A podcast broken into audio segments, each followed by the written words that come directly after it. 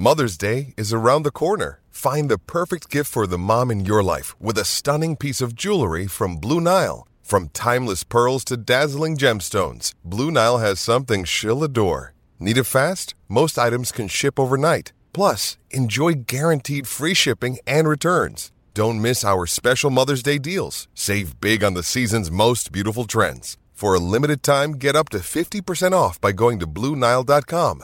That's BlueNile.com. Penn State is busy and focused on improvement this spring after a 4-5 finish to the 2020 season. I'm Dustin Hockensmith from PennLive. We'll take a look at four areas the Lions can improve going into 2021 on this episode of the Blue White Breakdown.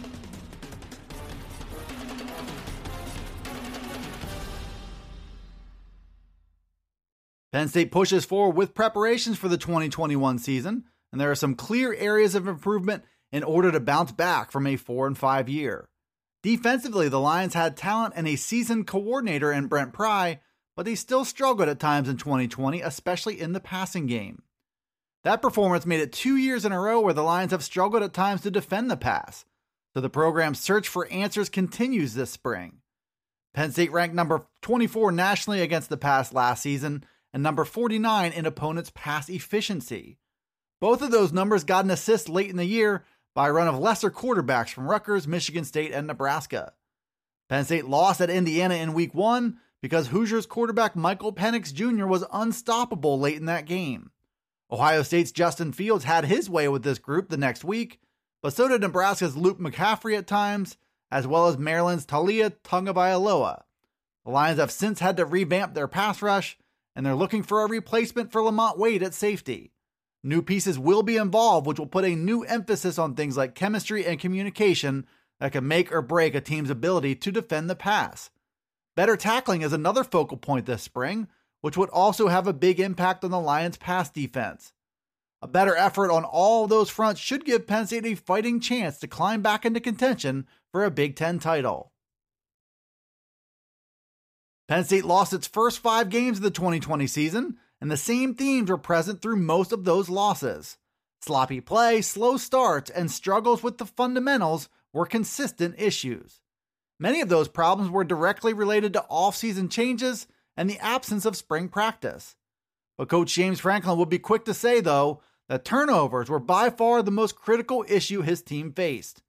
The Lions dug early holes for themselves, and they lost games because of silly and ill-timed interceptions and fumbles.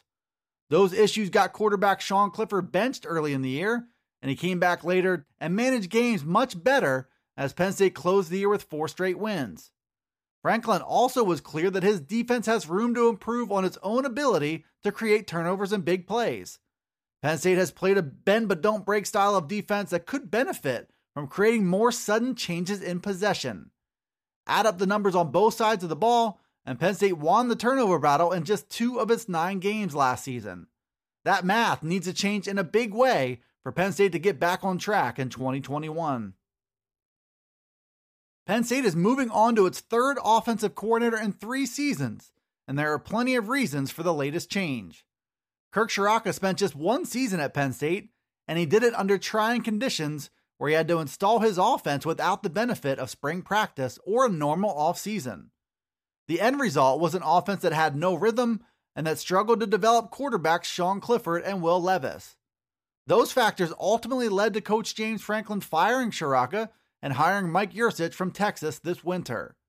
His task will be to bring out the best in Clifford and to mix and match explosive plays with an up-tempo offense that also prides itself on ball control.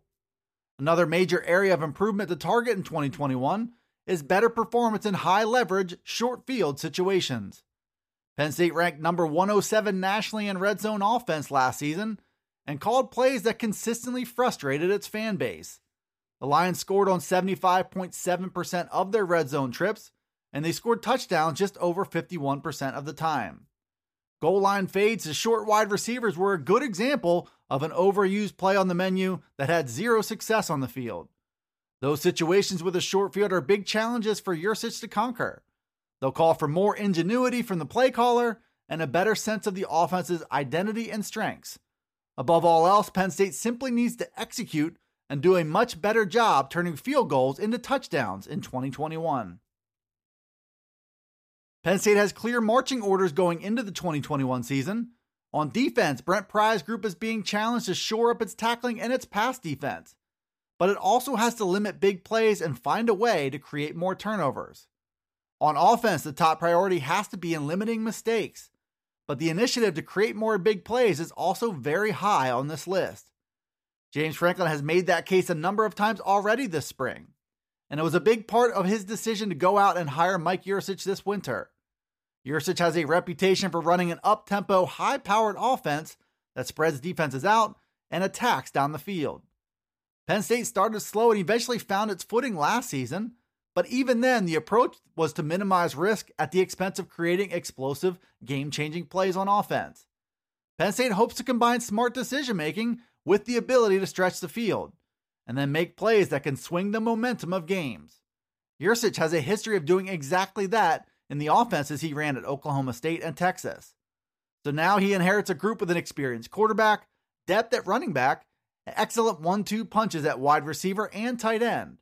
If he can break through and take Sean Clifford to the next level, Yurcich should find some success dialing up explosive plays. Penn State's going to need them if they want to try and make a run at a Big Ten title. Thanks for tuning into the Blue White Breakdown. It's available right here on PennLive. You can also find it on Alexa, Apple, Google, Spotify, and Stitcher.